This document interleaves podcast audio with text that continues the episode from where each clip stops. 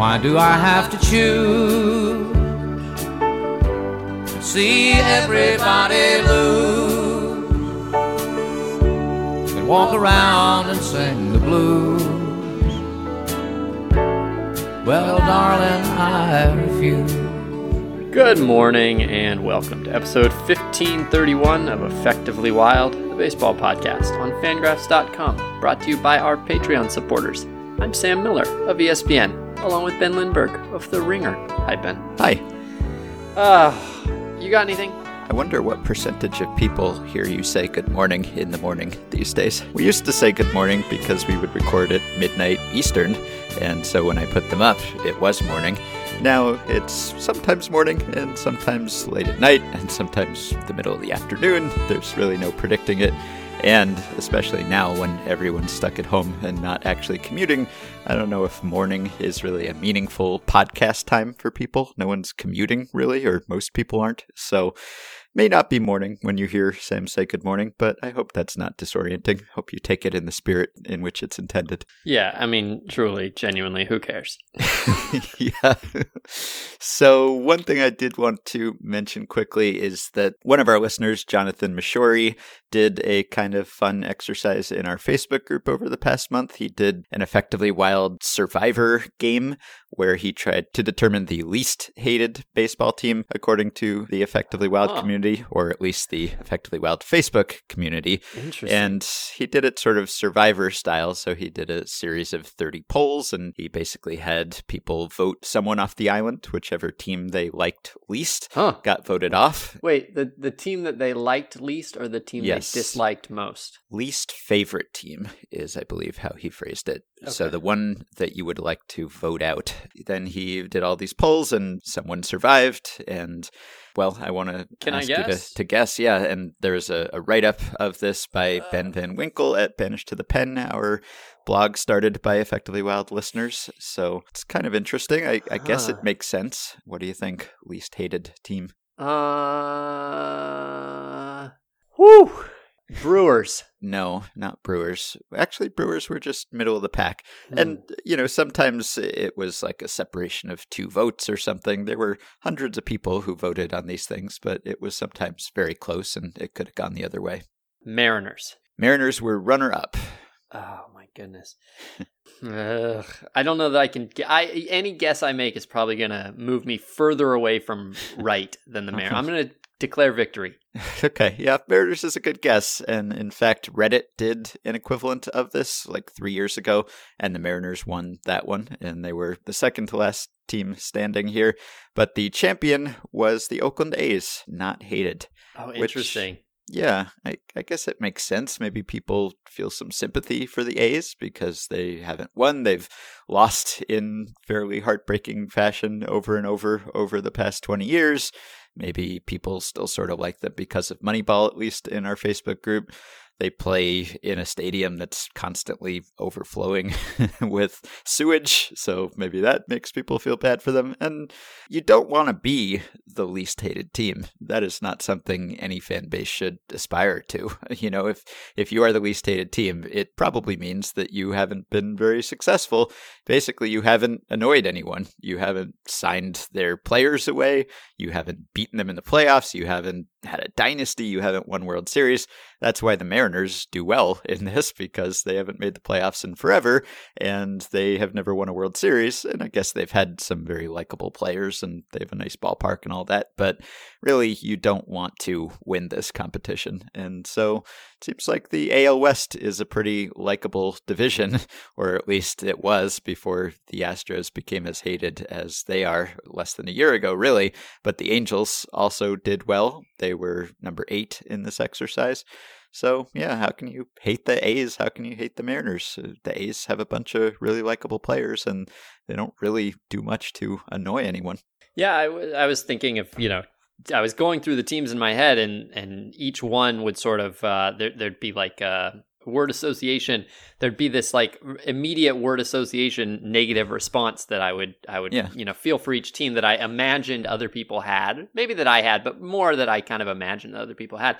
And it would be interesting for both of us to make a list of the 28 teams that are not the Mariners or the A's and then just like write down what we think the person who votes against that team was was thinking, what Mhm. made them hate that team more than they hate the Mariners or than they hate the A's and see how different our lists were if if we would Mhm. actually tap into like in some cases I think it's it's obvious we would tap into the same things but we probably have some really radically different speculations for why a person might hate, you know, the Rangers for instance, Mhm. uh, or you know any other team, the Angels. Yeah, some of the teams have rivalries, and you can imagine there's some fan bases that hate them, or they did one thing that would make everyone hate them, like the Astros, of course.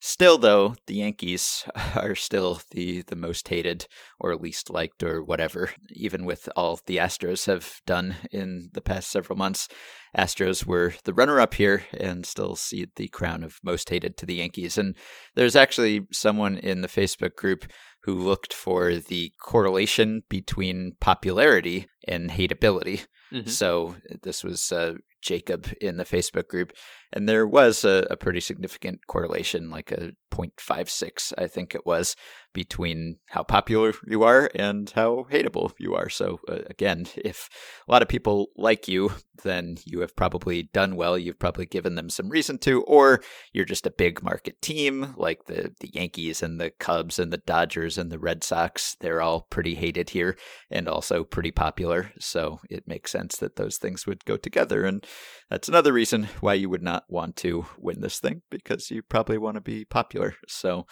Cardinals also up there, I guess, because they're always good and because of the the best fans in baseball thing, which seems sort of distorted, but they've been stuck with that label. All right.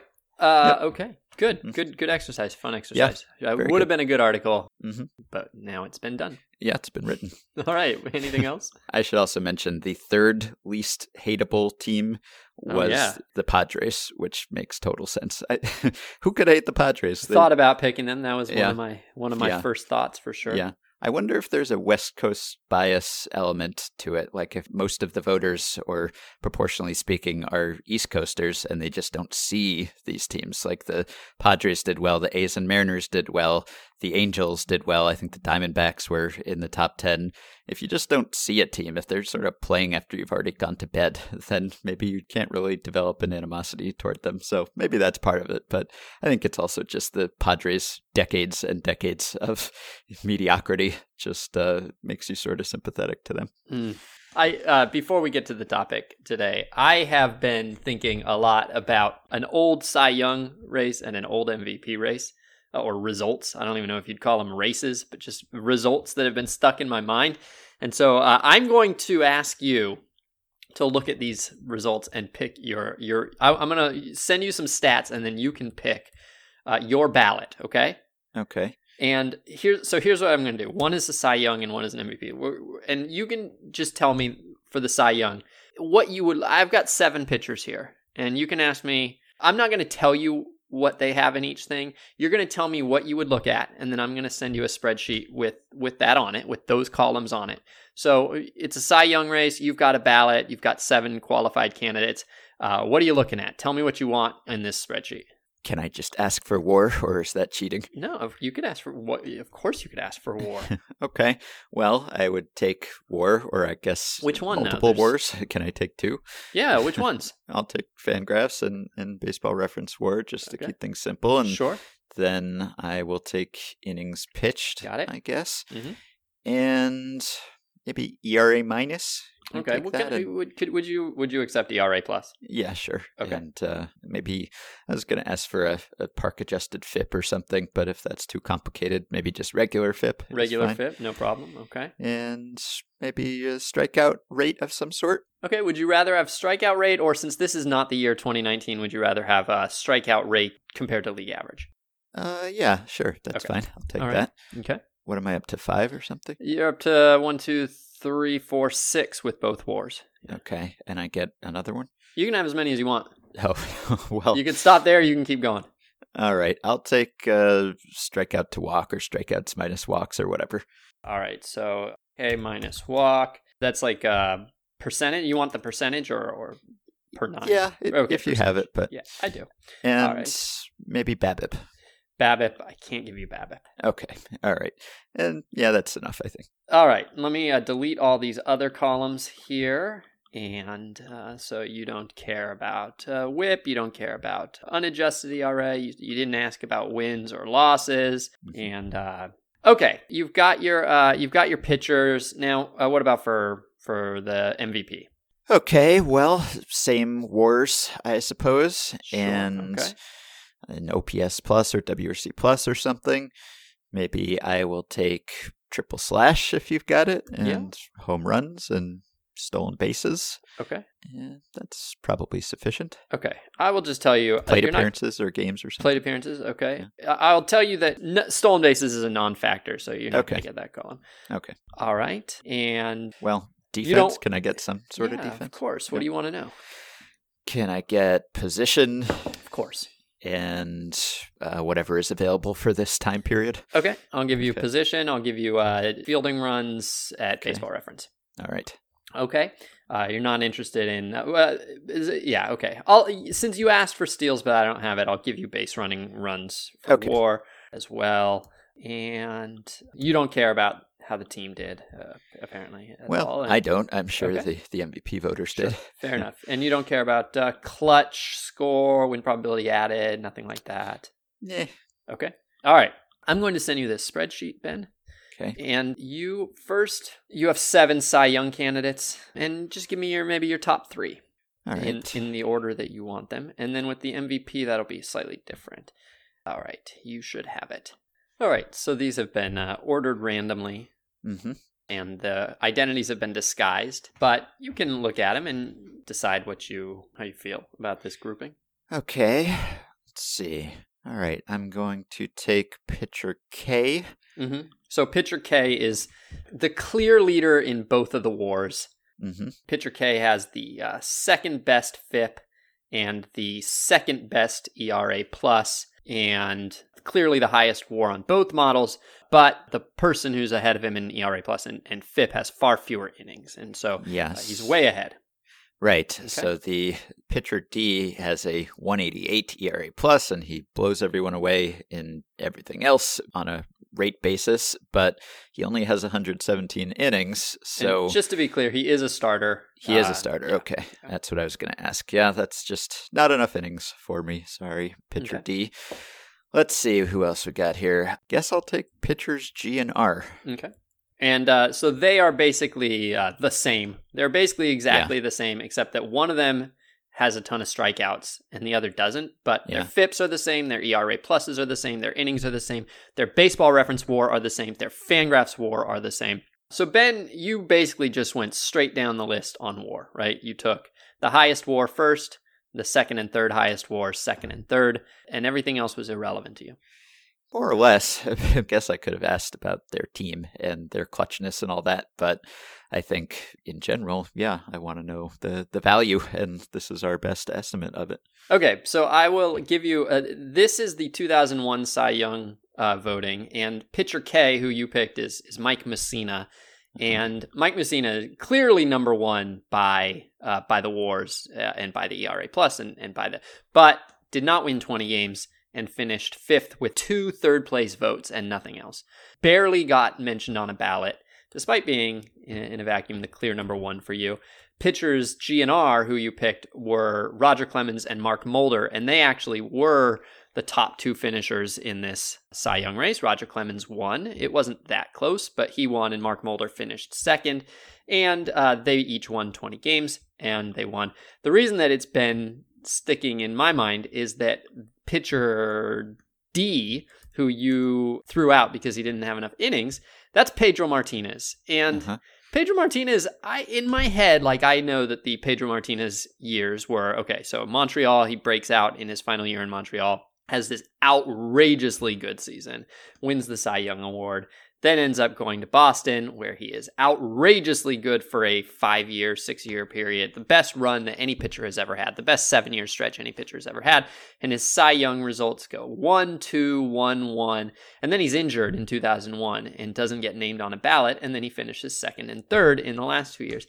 And I knew he was injured and I also knew he was good, but it wasn't until this week that I uh, looked at how good he was when he was injured and how much better he was than the Cy Young contenders that year. And mm-hmm. I now consider it a real, uh, personally, a, a, just a travesty that he didn't get at least a, a Cy Young vote. He started 18 games, which is not a full season. It's a little bit more than a half a season. He had started 29 the year before when he won the Cy Young Award. So he started two thirds of a full season. Well, not not two thirds, but 60% of a full season. And he was so much better than everybody else. He had a mm-hmm. FIP of 1.61 that year. The next best FIP was Mussina at 2.92. His FIP was less than half of the winner, Roger Clemens. He threw more than half of the innings of Roger Clemens, and he had less than half of the FIP in half in slightly more than half as many innings, he had almost the same WAR as Roger Clemens. He hit Clemens, the winner, had 5.6 WAR at Fangraphs. Pedro had 5.5. So yeah. is it? I don't know. I, I get hung up on this in Cy Young voting all the time. To me, the award is not a value award. It's who was the best pitcher, and clearly you can't be a great pitcher when you're not pitching but it feels like the uh, accumulation of value that is undeniable in an MVP ballot is less important as on a on a Cy Young ballot because Pedro was clearly the best pitcher, probably didn't pitch enough to be the Cy Young that year or in the average year. But if ever there was a year where he pitched enough, you know, where 117 innings was enough to beat the winner, I think it's this one. He had the same WAR yeah. In a hundred fewer innings, he was miles better. His strikeout rate was more than double the league average. The next best person on this list was only 40% better than league average. Pedro was 120%, 115% better than league average. His walk rate was way better than league average.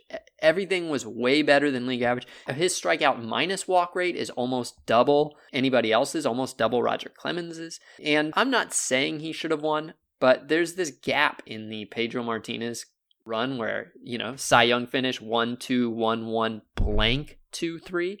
And it shouldn't be blank. It should be like 1 2 1 1 4 2 3, something like that. Mm-hmm. Just like how Mike Trout, when Mike Trout was injured for a big part of 2017, and he was clearly the best player in baseball that year, but he didn't play enough to be the MVP. He still finished fourth. It's his lowest finish ever. It's the only time he ever finished lower than second, but he did finish fourth. I feel like this, uh, the Pedro precedent would have said, ah, well, we're not going to vote for Trout. He only played two thirds of a season, so just just throw him out entirely. They didn't do that. They were mm-hmm. smart. They let Trout in, and they should have given Pedro some votes. All right. Yeah, no, I, I agree with that, and that's uh, you were just describing how much better Pedro was than everyone else, and that was his worst year in a five year stretch. so he was amazing. I'm not going to say people don't appreciate peak Pedro, but they still may not properly appreciate just how unimaginably better he was than just about everyone else when you account for the league environment and pitching in Fenway and facing good offenses and all of that. It was just, he was a, a higher level. And I agree that he certainly should have gotten votes, but I'll be very aggrieved on behalf of Mike Mussina, maybe my favorite pitcher of all time, who should have had that award. Jamie Moyer finished fourth in Cy Young voting that year, and Pedro, in again 100 fewer innings, had almost twice the war that Jamie Moyer had. So there's some inefficiencies in this voting that I think yeah penalize Pedro Martinez. All right, yeah. can you flip to the hit to the MVP tab at the bottom of that spreadsheet? Yes. Okay. So this is a different one, and you can see these are three very similar seasons at the plate. Yeah. Well, not everyone can see this, obviously, so I will make it quick. I, I'll take player one. I don't see, based on the stats that I have, what argument anyone else has. He has the highest wars, both of them. He has the highest WRC plus. He's a third baseman. The others are also corner infielders. So yeah, I, I, don't have a reason not to pick number one. Yeah, so these are three players that are almost identical offensively. Uh, like their slugging percentages are within 15 points of each other. Their on base percentages are all within 15 points of each other. Uh, their WRC pluses are all within five points of each other. Their batting runs in in Baseball Reference WAR, if you had, uh, had chosen those, are are like within two runs of each other. Their yeah. playing time was all within 25 plate appearances of each other My guy's got the good fielding stats. Similar homers, but right, exactly. So one of them is the only thing that separates them basically is that one is a first baseman while the other two are third baseman. And one of the third basemen was a good defensive third baseman while the other was merely an average defensive third baseman. So the first one is Mike Schmidt in 1984 and he finished seventh in MVP voting. He was very good. The third one is Mike Schmidt in 1986, and he he won the MVP. And you know you can sort of appreciate that to a voter in 1984 and 1986 they wouldn't have had the same defensive metrics that that we had mm-hmm. and you know Schmidt was essentially the same player offensively those 2 years you assume probably he was Uh, you know, roughly the same defensive player those two years. He won the Gold Glove both times, for instance.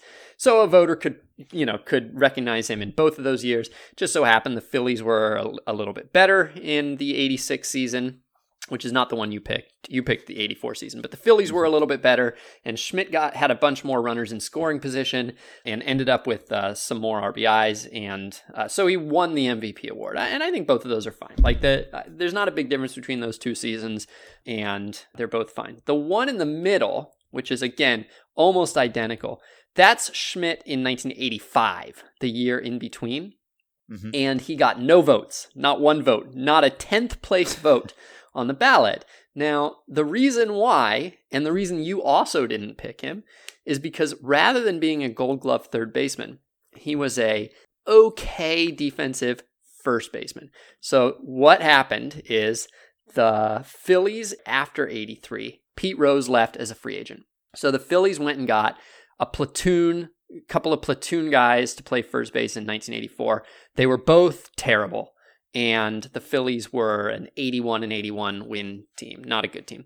And so then in early in the 85 season, not not before the season, but early in the 85 season, they thought, well, this is just not going to work. So they asked Mike Schmidt, Gold Glove third baseman, to move over to first base, a position he had not played before, and they moved Rick Schu into third base. So you know, they could have moved Schu to first and kept Schmidt at third, but they decided that for whatever reason, maybe Schu wasn't as comfortable at first as Schmidt was, and so they decided to move Schmidt to first and Schu to third. Now, Schmidt was exactly the superstar player he always was, had exactly the year that he had the year before and the year after, but because of the team's needs, the gold glove winner, the in fact the defending gold glove third baseman of the previous 10 seasons, was asked to move to first base, a new position where he was just average. That is all it took for his perceived value to plummet.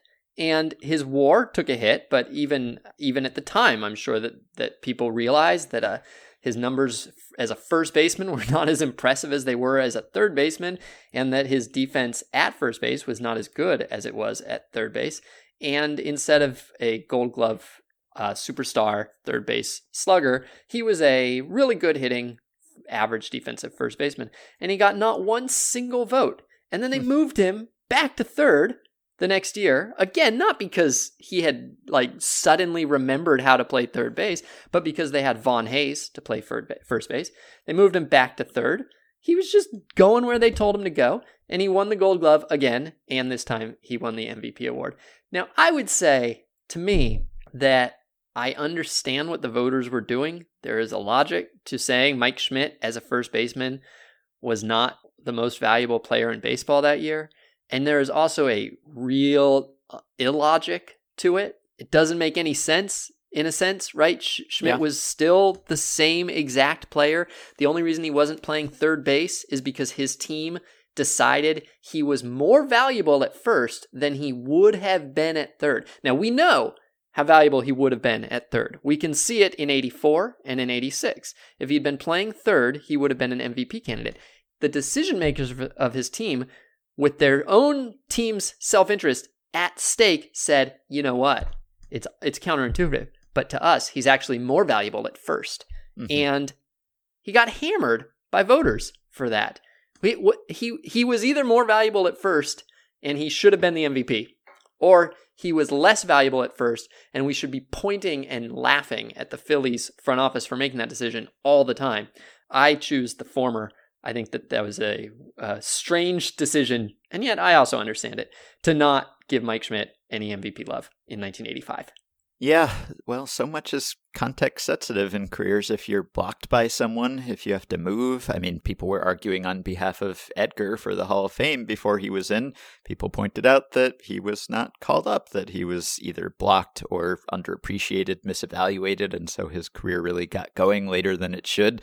So there are a lot of examples like that, or even like recently, you know, Mookie Betts is a, a very capable center fielder, but he was playing right field in Boston. And granted, maybe that's partly because Fenway's a, a big and tough right field to play, but also because Jackie Bradley was in center. And I don't know that that actually affects his war really, because he was such a great right fielder that maybe it all evened out more or less. But if he had been with probably almost any other team, he would have been playing center field, and maybe that changes the perception of him as a player. And that's just uh, the least extreme example because everyone already knows that Mookie Betts is great. But if you happen to be in the wrong ballpark for your skills at a certain point in your career, or someone else is stuck in front of you, or the manager doesn't like you, or the GM decides you're no good, there are a lot of examples of that in baseball history of careers that you wonder how much better might that guy have been, or would he have gotten a, a chance with some other team at some other time? So,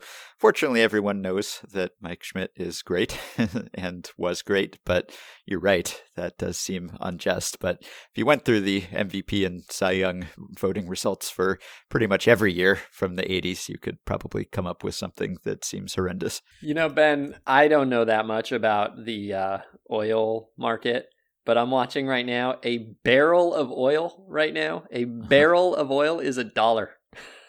That that sounds cheap.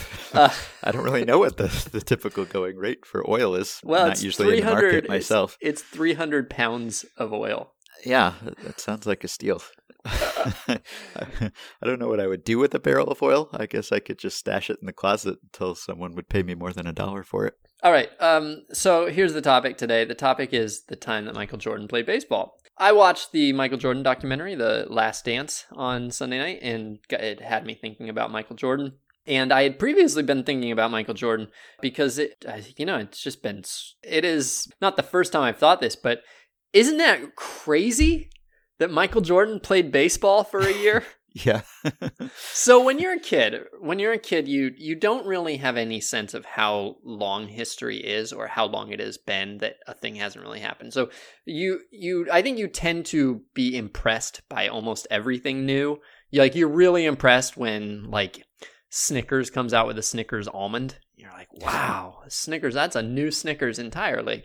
But then you're also like, you're also impressed when the greatest basketball player in history quits playing basketball, retires so that he can go play minor league baseball. You're like, wow, Michael Jordan's playing baseball. And you, in a sense, don't have any idea about scale, historical scale. So at the time, it was definitely cool that Michael Jordan was playing baseball and that you could collect Michael Jordan baseball cards and that this odd novel thing was happening. But in retrospect, it's the weirdest thing that's ever happened in the sport.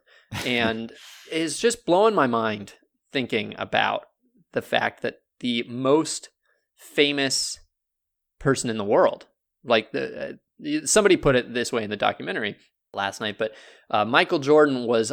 I, they said something like Michael Jordan was arguably better at his job than any person in any job was mm-hmm. during his career at the time. And he stopped it so that he could go do a, a thing, a very public thing that he wasn't good at, that like that he wasn't very good at, that he was obviously better than than an average human, but much worse than the people he was playing against. And that's a crazy thing. And so I've just been thinking about it, and I wondered, I wanted to talk about it a little bit, and then we'll we'll move on to the next episode. But how old were you and what did you think about Michael Jordan playing baseball at the time? Not much, frankly, mm-hmm. because mm-hmm. I was, what, this was 94, so I was seven, and I was not really much of a sports fan yet. I certainly was not a basketball fan, and really, I my first memory of even watching baseball is the 93 World Series. So I'm sure I was aware of it. It was big news. Everyone knew who Michael Jordan was, but I don't remember particularly caring or paying close attention. Yeah, I remember it being just one of the many, like I said, one of the many stories, sports stories that all felt huge because it was the first time I was living through them. When you're 13, you have a tremendous enthusiasm for all sports things that are happening. And so this was one of the many things that was on the cover of Sports Illustrated and I was I was into, but I didn't realize uh, how crazy it was. I I think at the time I I had his baseball card. Everybody had his baseball card. Baseball cards were everywhere, and they weren't rare. But still, you thought that they were going to be worth something. And so I remember rooting for him because I wanted his baseball card to be worth even more if he became a good baseball player. And I remember him being, you know, better than expected and everybody talked about how he was fast and played good defense and then the strike happened and and it all ended. It does though i feel like it's a lot different than than well let me ask you how would you cover it do you think if it happened today? Oh gosh i mean because you're a hmm. baseball writer. Do you think that it's more a baseball story or is it more a basketball story think it's probably more a basketball story mm-hmm. why the best player in the league just departed and i know there is still discussion of why that happened and various conspiracy theories. I don't know if they got into that in the documentary. I haven't watched yet no they but, he has not played baseball in the documentary at all. Yeah. So, right. So, so I, I think that it would be a bigger basketball story if he were an amazing baseball player and he made the majors, then maybe it becomes a bigger baseball story. But until he does that, and he didn't get to, I think it's, you know, if the, the best player of all time in your sport walks away at the peak of his powers to go play an entirely different sport, that's the biggest story in the world for every basketball person. Yeah, it occurs to me that it, it, the world has changed a lot since then. So in these days, you know, we have the closest thing we have to a, a, comparable situation is Tim Tebow, which is very different for a lot of reasons. Uh, of course, Tebow is uh, not an was not an active football player. He was not a superstar football player, and other things. But another crucial thing is that the the world is different. So in the modern times, in in our era, right here, it's almost expected that uh, you, if you're a star, a celebrity, that you will end up doing well not that all celebrities will do this, but that a lot of celebrities will end up doing you know a dance competition right? Like if you're oh you're the press secretary for the white house why not do a dance competition? Oh you're a football player why not do a dance competition? Or a singing competition? Or a reality show where you try to sell bottled water on the streets of new york uh, mm-hmm. to prove that you're a good business person. there's a, a, way that like everybody who becomes famous just becomes a potential reality TV star, and we will put them in an uncomfortable situation or challenge them in a skill that is not their own, and they'll be a little awkward and embarrassing, and and that's it. That's like the second stage of your of your celebrity. And so it makes total sense that Tim Tebow, after his football career is over, would go do what is kind of a reality show of trying to make it in baseball. It's not a reality show where he's competing with 11 other B list celebrities, but that's kind of what it is, right? He's on camera, he's in front of everybody, he's doing interviews. Some people are pulling for him and some people are pulling are, are rooting against him and it it makes sense it fits modern celebrity so I, I, I don't feel like that existed at all with with during michael jordan's time michael jordan is also not a tebow level celebrity it would be like if beyonce were on the masked singer right now that mm-hmm. would be really weird still but you know even even putting aside the difference in celebrity scale at the time you didn't have the expectation that a celebrity was going to to go do something else. In fact, you didn't even have like well, the other than having like an actor would become a director sort of a thing. You would sometimes have a an actor who would become a, a singer, and it was usually it didn't really work very well. But that was the mm-hmm. closest thing you'd have. You'd have you know Kevin Bacon in a band, sort of, or mm-hmm. Eddie Murphy releasing a, a single. And so singers becoming actors, singers becoming actors, success. right? Madonna, yeah, Madonna doing a movie, Bowie, all that, yeah, exactly. But not something like Michael Jordan going and doing becoming a baseball player. So it was weird. It was odd at the time, and I think it was also odd because it.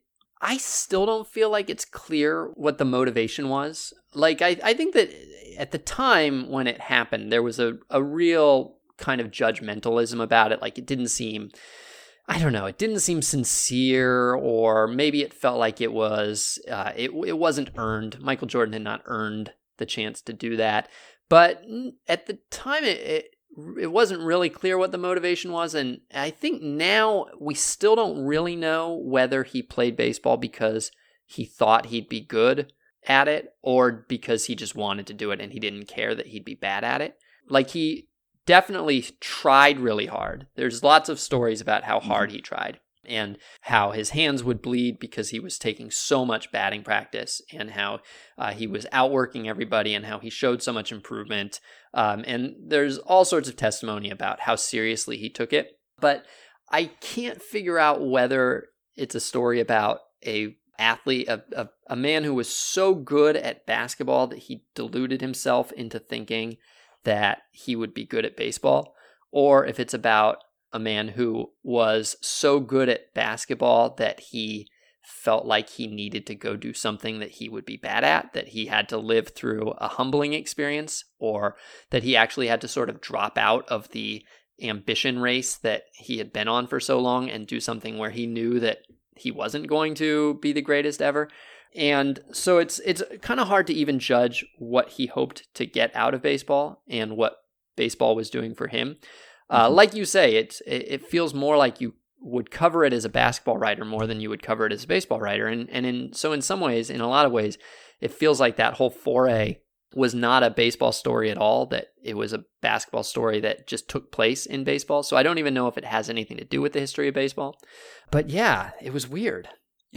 yeah, I think it's still a baseball story. I think because we have that weird example of something that's really never happened. And because it is still so confounding, as you were just saying, why someone would do this. And I think that's why there are conspiracy theories about gambling and was he secretly suspended or exiled, or was it a psychological thing? His dad had been killed. Maybe he felt that he was honoring his dad and what his dad wanted him to do. And so there are all these motivations that people ascribe to him. And maybe it will become clear. Maybe he'll speak about it. I don't know. But I think it is still fascinating as a baseball story. And Rob Neyer did an oral history for Complex a few years ago about mm-hmm. Michael Jordan's baseball career. And Jeff and I had him on the podcast. That was episode 1043, I think. And we talked about Rob's story and all the people he spoke to. And as you were saying, some of them thought that he would have made it that if there hadn't been a strike or if he had kept going, then he could have gotten better because he did work so hard. And it's the whole Michael Jordan mythos of when someone told him he couldn't do something or wasn't good at something, then he immediately became good at that thing. And he just worked and worked at that thing until he was the best. And he obviously wasn't going to be the best baseball player. He was in his 30s already, but it's sort of hard to bet against him when you hear those stories of how single minded and driven he was to be great at everything and mm-hmm. that he did really make some improvements and that his stats improved somewhat and he was evidently taking much better BP and his arm was way better and maybe there's some myth making there where people remember what he did in that light because he was Michael Jordan and they want to have an interesting what if about what would have happened and could he have made it. But I do believe that he probably got better. It certainly stands to reason that focusing on baseball for the first time in years, he would have improved pretty quickly. Not enough, I'm sure, but could he have made it if he had wanted to hang around for the rest of his career and would have been okay with a, a, bench role or just making a cameo or something? Of course, he could have potentially made it because he was super famous and he was playing for the White Sox, and imagine what sort of draw he would have been. But I mean, just legitimately, as a player, based on talent alone, I wouldn't say it was impossible. So it is a fascinating scenario. Yeah. In fact, Rob writes if he'd stuck with baseball, would he eventually have earned a real job in the majors?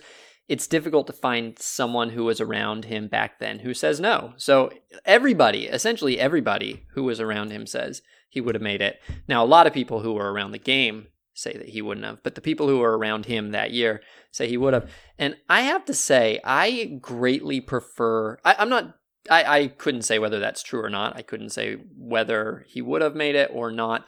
I greatly prefer to think of it as a project where he wouldn't have, though, and where I, I actually really like imagining this as a story of Michael Jordan stepping away from something that he felt hyper competitive about and could be a bit more relaxed. There is a, like you say, there's a, a lot of quotes about how competitive he was about everything, including during this time. Terry Francona talks about teaching him Yahtzee and then quote, we played the rest of the season because Michael Jordan was so obsessed with trying to like win at Yahtzee. He was incredibly competitive at, at Yahtzee. Kenny Coleman, a teammate, says that he thinks that he cheated when they would play cards because he was so competitive. There's all sorts of, of, of, examples of how the competitive drive took over, but there are also a lot of stories and quotes um, that kind of demonstrate the opposite, which was that Michael Jordan was learning how to live at a different pace and how to value himself and what he was doing a lot differently. So, for instance, this is a quote from him back then. I need to learn patience, he said. Maybe I need to learn how to fish. Everybody here fishes or hunts, and that takes patience. And it's it's kind of fun to think about Michael Jordan having to learn to sit still and wait for you know, a deer to come to him. And that in a metaphorical sense, that's what baseball was. He had to just sort of learn to do the bus and to do the failure and that he couldn't, he couldn't possibly, let me, let's, yeah, again, I can't say that the people who say he would have made it are right or wrong, but he couldn't possibly have made it, right? Like it feels, it feels just so unrealistic that he could have made it. I do not, I, I, I know that factually I cannot say that those people are wrong, but my gut tells me there is no way. Michael Jordan had no chance of making it as a major leaguer, learning how to play at 32 while, you know, in double A and not being that good. I do not believe it. And if I think of it as being Michael Jordan really like obsessively trying to become a great baseball player, that's not that fun for me. Mm-hmm. And whether he made it or not, it wouldn't be that fun to me. If I think about it as Michael Jordan taking a summer off to relax and to fail and to do something where he knew that he was hopeless. That's I guess the main thing is if he had hope that he was going to make the majors, it's not fun for me. If he knew how hopeless it was, that's very fun for me. And there is this quote from Michael Jordan in 1998. How would I describe my baseball experience? I would describe it now the same way I described it then. Every moment was a warm one. I remember looking up in the sky from time to time and being amazed at how much my life had changed. I had no fear, just a warm feeling. I can't describe the sense exactly, but now it seems like I was living in a dream. And do you know what that reminds me of? That quote reminds me of my wife's interpretation of Field of Dreams. Uh, that basically, yeah. All the Birmingham Barons in 1994 were the 1919 Chicago Black Sox and they were putting on this dream baseball game so that Michael Jordan could work out his psychological needs. And it was, you know, he was just out there having a catch and it was peaceful and it was not real. And because it wasn't real, you know, he could be at peace and deal with what he needed to deal with. And, you know, maybe that's literally like dealing with his, his father's death, or maybe it was dealing with the expectations of a world that continually uh, demanded he get better and better, or that he himself had demanded he get better and better.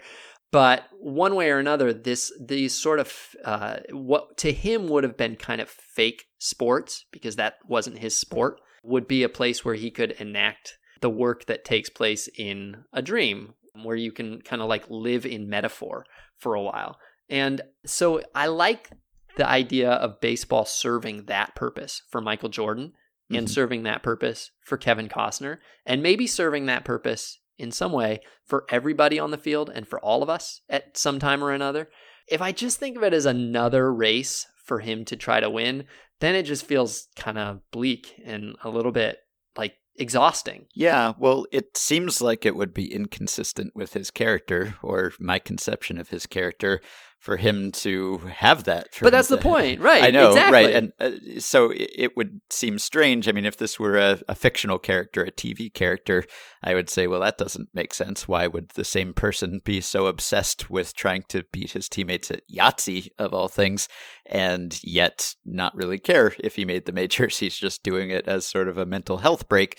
That just doesn't really seem possible. It doesn't seem like Michael Jordan should be the sort of person who ever wanted a mental health break. Everything you ever hear about Michael Jordan is that whatever he tried to do, he wanted to be the best at, and he thought he was the best at. And so it would seemingly be inconsistent for him to say, you know what, this is just a, a diversion, just going to enjoy my summer, see how it goes, take some batting practice.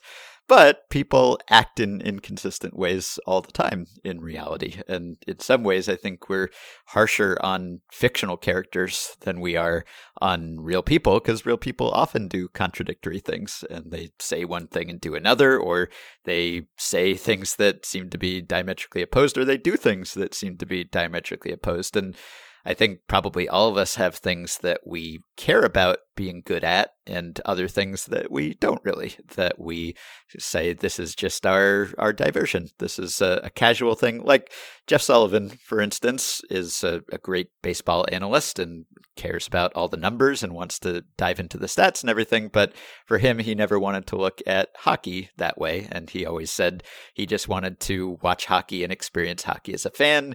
He didn't want to know the advanced numbers he didn't want to be burdened with that knowledge he just kind of wanted to watch hockey the way he had always watched hockey and not be enlightened, you know, not not have the the red pill blue pill discussion where suddenly your eyes are opened and you see things differently. And so it's possible that Michael Jordan in theory could have wanted to be the best basketball player ever and the best Yahtzee player ever, but not really have cared whether he was the best baseball player ever. I agree that it's a better story. It's a more satisfying, more nuanced story that way. That said, I don't really buy it. I think he probably did think he was going to be good at baseball and uh, maybe still believes he could have been good at baseball yeah. and was, I don't know, disappointed by how he played, regardless of what he said. But I agree that I, I like your interpretation better. I do believe my interpretation. So you and I, I'm glad you and I are coming out of this uh, with different views about what he uh, hoped to accomplish uh, from it. Does that does the fact that he came back to spring training in 1995, if if the there had not been a strike, then he probably would have played in 1995 again. He had gone back to spring training, and according to the the reports, the stories, he didn't want to get involved in uh, playing when there was a labor stoppage going on. So he thought, oh, all right, I guess I'll go back to winning titles in the NBA. Does that to you seem more like evidence that he believed in his abilities and that he was going to make it? Or, or does it seem more like evidence that he didn't care? Because he had been bad in in 1994. But on the other hand, people were saying he was getting better. He had hit mm-hmm. he had hit three home runs late, and then he did a little bit better in the fall league. Mm-hmm. And you could easily fit it into either narrative about Michael Jordan. One yes. that he he's not ever going to give up, that he will never admit defeat, and that he could have hit he could have hit 040 in 1994 and he still would have gone to spring training to prove everybody wrong you know to, he's got to just constantly prove everybody everybody wrong and accomplish the thing that he set out to accomplish. Or you could look at it in a different way in the in the the, the sort of non-traditional way of assessing Jordan which is to say that he must have known that baseball was very hard and that he was not thriving at it in the way that you know professional baseball players thrive at it. And yet he didn't get discouraged. He didn't quit when the season ended. He kept on playing. He was having a good time i guess. He was having a good time enough of a good time that he went back for year 2 so which way do you take him showing up for spring training as as pointing I take it the first way, I mm. guess, maybe because that's how I perceived the whole story. But if you said that he just needed a break and he had accomplished everything he wanted to in basketball and he just wanted to not really be low profile. He wasn't really low profile, but relatively, I guess. And he was just burned out and he'd been competing so hard and he'd been on the dream team and he was a super celebrity and he just wanted to try something different. Then you could say, well, he had a year and he did it and that was the break. And so therefore it must mean that he really wanted to be a, a, great baseball player, or else why would he have come back? Or you could say, well, he just liked it so much that he never wanted to go back. But then he did go back and he did play for years more and competed very strenuously and even had a, an additional comeback after that, which just shows how much he wanted to keep playing basketball and being great at basketball. So I have to think that he kind of conceded that the baseball thing wasn't going to end up the way that he wanted it to. But I don't know. It's it's possible that he was just enjoying the relatively slow paced, low pressure activity so much that it was hard for him to give up. And we should say, like, yes, he was bad, but it was pretty impressive that he was as good as he was, just Yeah. because he was 31. He was walking into double A, which is pretty competitive high level baseball. And he mm-hmm. had not played baseball for, what, 14, 15 years and had not played above high school, right? yeah, he quit to his just- he quit early in his senior year. yeah. So to walk onto the field and be at all competent, and you look at some of his stats, and you know he stole thirty bases, and yes, he got caught a lot, as you would expect, maybe for someone who didn't have the baseball instincts, and he had a like a two to one strikeout to walk ratio, or a little Wow. worse than that. But really, it wasn't like he was totally overmatched. I mean, he struck out 114 times and 436 at bats. That's that's not good, obviously. But he also walked 51 times, which I don't know if guys were pitching around him or or afraid of him. You'd think they would probably be challenging him. If anything, I get to pitch against Michael Jordan. I'm going to come right at him. I would think a Double A player would be thinking. And yet he must have had some plate discipline. He must have had some sense of the strike zone. And that maybe makes me more optimistic about his possible baseball future than anything, because it wasn't like he had no idea what he was doing. He seemed to have some sense of how you play baseball, and maybe he just needed the reps. So, what he accomplished, uh, obviously, he was a world class athlete and all of that. So, it's perhaps not shocking, but it's still pretty impressive that he was as not completely incompetent as he was. Yeah, there, there's a quote here from George Brett, who was at the time an executive, says, I know a lot of players don't want to see him make it because it will be a slap in the face to them. And I guess one way of, of reading that is that he's saying he didn't put in the time. You know, he, he didn't serve his dues. He didn't put in the, you know, he didn't earn his spot on the Barons, and and if he makes it to the majors, he's taking a roster spot. I also though I the first time I read it, I read it more like if Michael Jordan makes it, it's a slap in your face because he just makes it look so much easier than it ever felt like to you as the player. Like for uh-huh. you, baseball is hard. You struggled for decades to learn how to hit to get to the majors, and here's this guy who quit in high school, and he just shows up and he's good. Like if he got to where he was good and he's good. And what does that tell you about, you know, yourself? That it's mm-hmm. hard for you, but it's actually can be easy for Michael Jordan.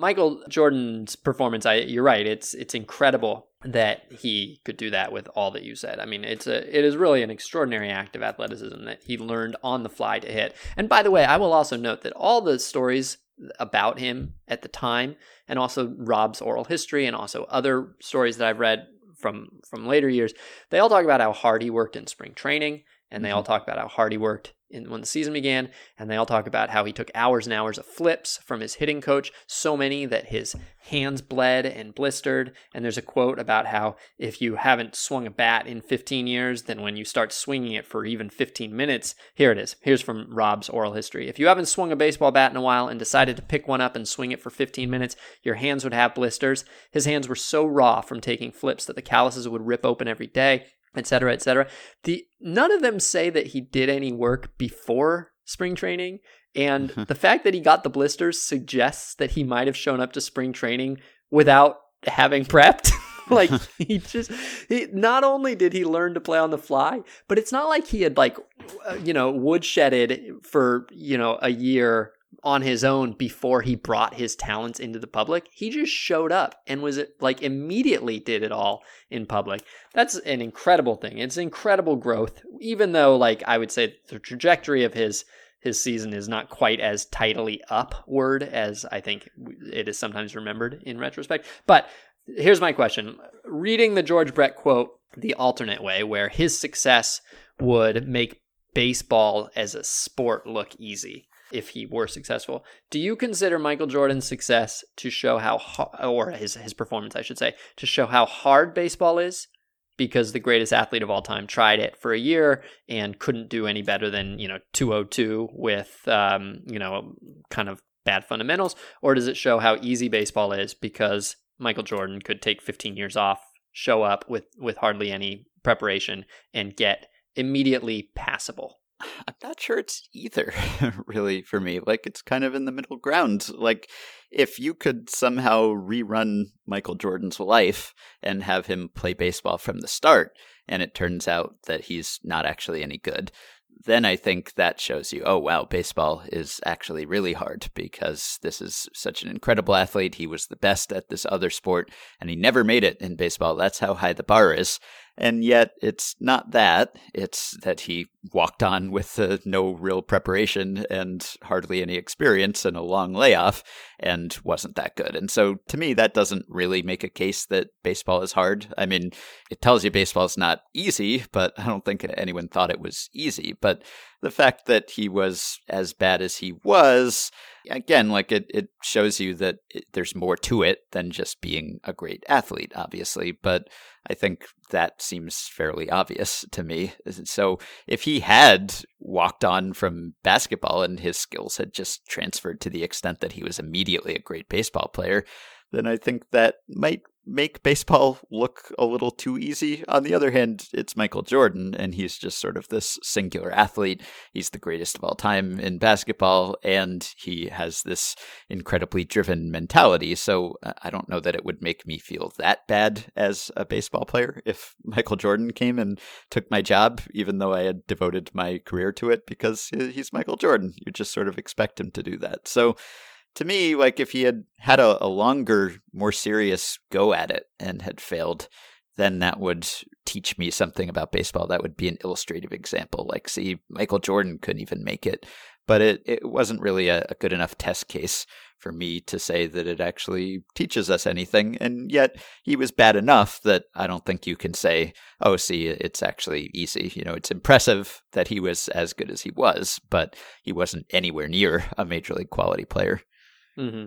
It does surprise me that there are not more hitchers that can maintain a certain level of hitting deep into their career. That almost no pitchers put up offensive numbers as good as Michael Jordan did in Double A. Yeah, and you just would think. I, I, know that they don't put the emphasis on it the way that Michael Jordan does, uh, but sometimes we get asked, should a team should a team have their pitchers work on hitting more so that they're not punting one ninth of the lineup? Could could you really improve your pitchers hitting?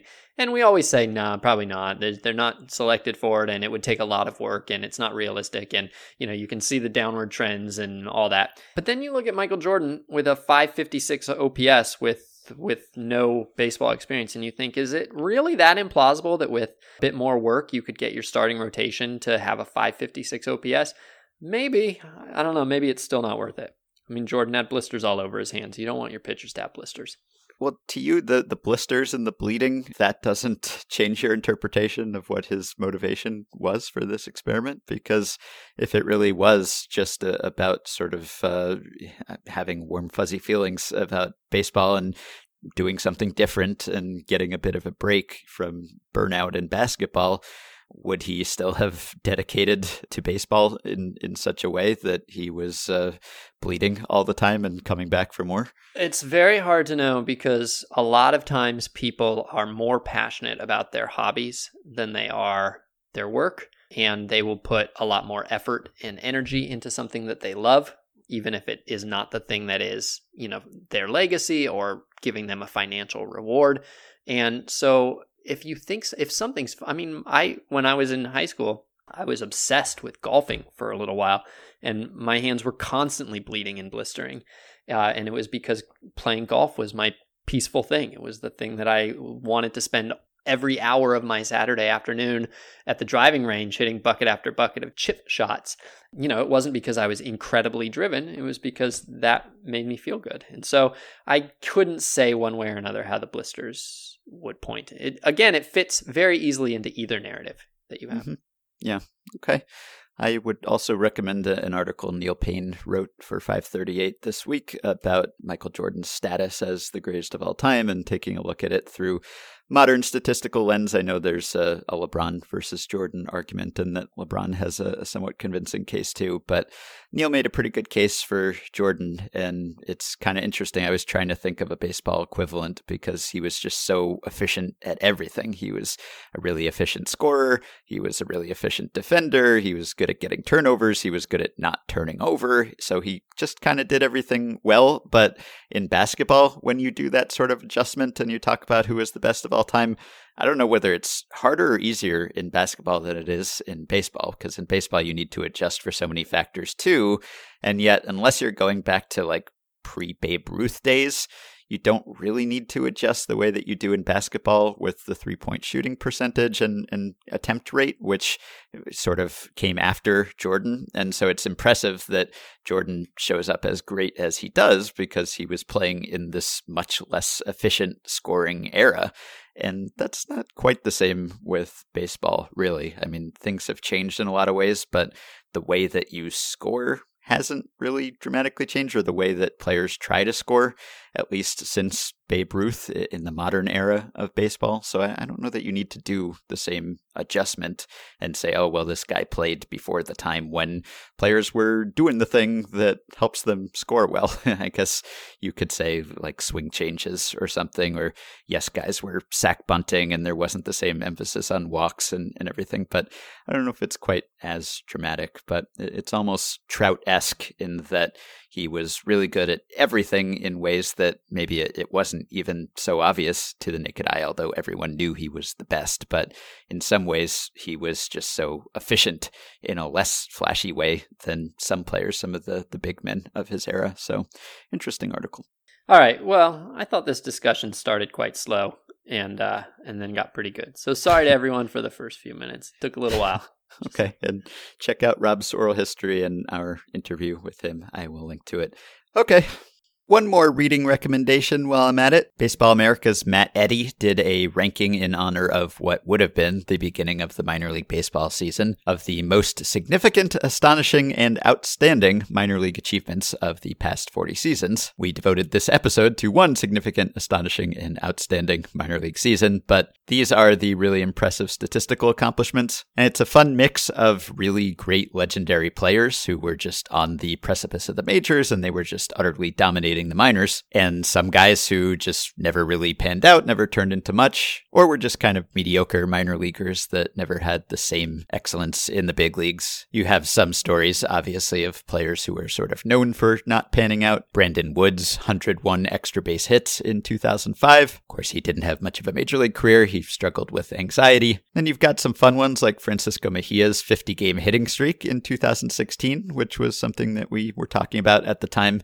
Justin Verlander has the lowest ERA for a full season qualifying minor league pitcher in this sample, which goes back to the early 80s, is 1.29 ERA in 2005. In A ball, some of these are fascinating because they show you how player development has changed. For instance, number one on the list is Dwight Gooden's 300 strikeouts in 1983. And as Matt notes, only two pitchers since the mid 60s have struck out 300 minor league batters. It's rare in the majors, but of course it's rare in the minors, where you usually don't pitch as many innings, shorter season innings limits, etc. So Nolan Ryan struck out 307 batters in 1966 in his first full year after the draft. And then Dwight Gooden struck out 300 Carolina League batters in 191 innings as an 18 year old in 1983. He absolutely laid waste to the league. And that's notable because they let him pitch 191 innings at age 18. And a big part of Gooden's story in the big leagues, obviously, is his off the field issues. But one reason why he never really sustained his early brilliance is that he was worked so hard at an early age in ways that you would never see today. And so the fact that they unleashed him the way that they did in 1983 seems somewhat irresponsible in retrospect, and yet pretty fun when you look at the stat line. He was striking out 14 guys per nine, and this is, again, the 80s. Couple other good ones here. Only one minor league player has hit 400 in a full season since 1963. That's Erubiel Durazo in 1999. He hit 404. That's an example of a guy who everyone expected a lot of because of his minor league stats, but he got kind of a late start, and he was still a very good above average player in the big leagues, just not for a very long time. Then there's Billy Hamilton's 155 stolen bases in 2012. That was something Sam and I talked about in the first year of this podcast. That was extremely exciting, and even more exciting because we forecasted a hundred something steals for Billy Hamilton in the big leagues in the short term future, and unfortunately that never happened. So that's one of these seasons that's just kind of tantalizing. We wanted him to do this at the highest level, and he was never good enough to. He never got on base enough to do that, and he wasn't as great a base stealer on an efficiency basis as we all hoped he would be. When he came up, it was like no one will ever catch Billy Hamilton, and then it turned out no, he could be caught. That was sort of sad. Then there's one that I wasn't even really aware of, even though it happened in 2019. Kevin Cron, Diamondbacks minor leaguer for AAA, who did make it to the majors, 777 slugging percentage last year. He led the minor leagues with 39 homers, but he did it in 82 games. So that 777 slugging is the highest of the past 40 years. Granted, the ball was extremely lively. He was in the Pacific Coast League. Everything was in his favor power wise, but it's still pretty extraordinary. And he homered six times in 78 plate appearances for the Diamondbacks in the big leagues, and he hit the ball very hard. So I'll be curious to see how he does if and when we get baseball back. The last one I'll mention, one of my favorite minor league seasons of all time, Nick Johnson's 1999 and his 525 on base percentage. Nick Johnson is just one of my all time, if I could snap my fingers and make this guy healthy for his whole career, it would be Nick Johnson. I loved Nick Johnson. He was always injured, and yet he still finished his big league career with a 399 OBP because he just got on base everywhere, no matter what. They called him OBP Jesus at the time. And his 1999 age 20 season in Double A 345, 525, 548, 123 walks, and 88 strikeouts. I loved Nick Johnson. It was so much fun to watch him hit or to watch him take pitches and to play defense. He was good at that too. Good player, but I would have loved to see what he could do with a full healthy career. I'll link to the article. Check it out. It's fun. You can also support Effectively Wild on Patreon by going to patreon.com slash effectivelywild. The following five listeners have already signed up to pledge some small monthly amount and help keep the podcast going while getting themselves access to some perks. Ryan, Adam Scheid, Ben Young, Russell Hull, and Michael Ortman. Thanks to all of you and thanks to everyone who has supported us during what is a difficult financial time for many people. You can join our Facebook group at facebook.com slash groups slash effectively wild. You can rate, review, and subscribe to Effectively Wild on iTunes and other podcast platforms. Keep your questions and comments for me and Sam and Meg coming via email at podcast@fangraphs.com or via the Patreon messaging system if you are a supporter. Thanks to Dylan Higgins for his editing assistance. You can pick up a paperback copy of my book, The MVP Machine How Baseball's New Nonconformists Are Using Data to Build Better Players. It includes a new afterword, and according to my publisher, the digital Kindle version of my book now includes that afterword also. So if you're partial to digital editions, evidently you can get it that way too. We'll be back with another episode a little later this week. Talk to you then. Now look at that cold shore. Look at these